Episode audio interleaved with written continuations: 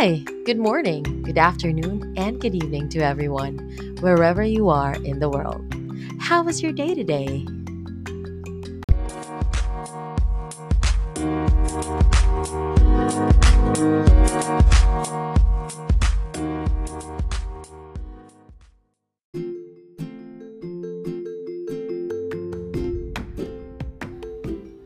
I know, I know.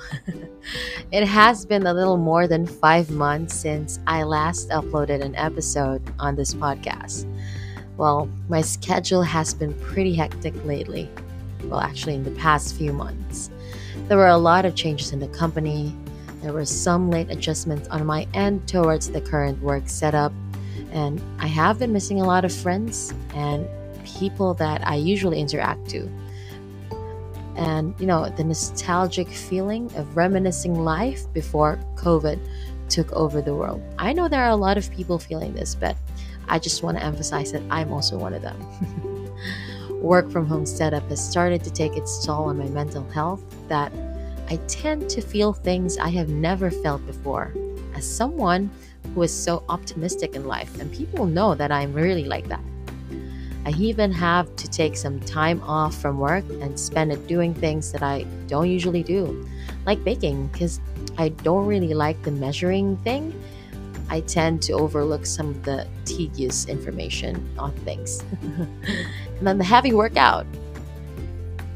I don't do workouts, like heavy things, but COVID or pandemic made me do it.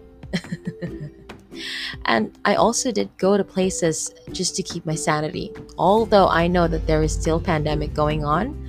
So, hup, hup, hup. I'll stop you there. Yes, there were restrictions, but I made sure to follow social distancing protocols. It was ultimately um, stressful to me, ultimately stressful to me, because I find it so hard to be as productive as I was at work in office versus when I'm working at home. It just felt like my personal space was invaded. Sometimes I don't feel like working because I feel so tired as early as I wake up. And you know the feeling you get when you can't determine the thin line between doing work and doing something personal, especially at home when a family member needs you? You just can't say no. I don't know if maybe that's just me. So, I've started to feel the big difference of working with a team face to face than working with them remotely, alone at home. I realized that being a friend at work, I mean, being with a friend at work whom you can talk to during your break time or after shift was a big part of my office life, my entire career actually.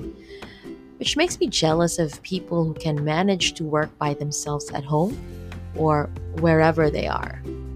Also, one of the big aftershock of COVID for the company was retrenching a lot more people. It was sad and heartbreaking as I had to bid goodbye to some of my closest office mates that turned out to be friends that felt like family. My leader also transitioned from being the COO or the Chief Operating Officer to now the CIO or the Chief Investment Officer of the company. It is still a C suite position, and I still assist him, but now he has a very different focus. It's more on external connection, building the company's network rather than focusing on the internal part. Well, for me, luckily, my tasks are still the same, but the content of what I am doing now is more focused on connecting with fund related people. It is a brand new thing to me since I was more on operationally inclined with the COO side gig rather than external relations, which is what we're more focused now. But nevertheless, I take it as a challenge and I am loving the new learning. I also hope to be more knowledgeable with what we do and be more responsible in the future. So, yes, the pressure is real, but I know that when the going gets tough, the tough gets better. So I keep pushing and learning and soaring.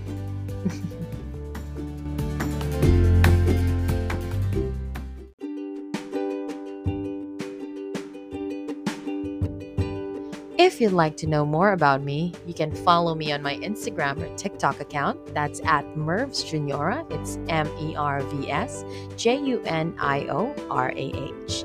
And that's it. Thank you for joining me today. Till next episode. Bye.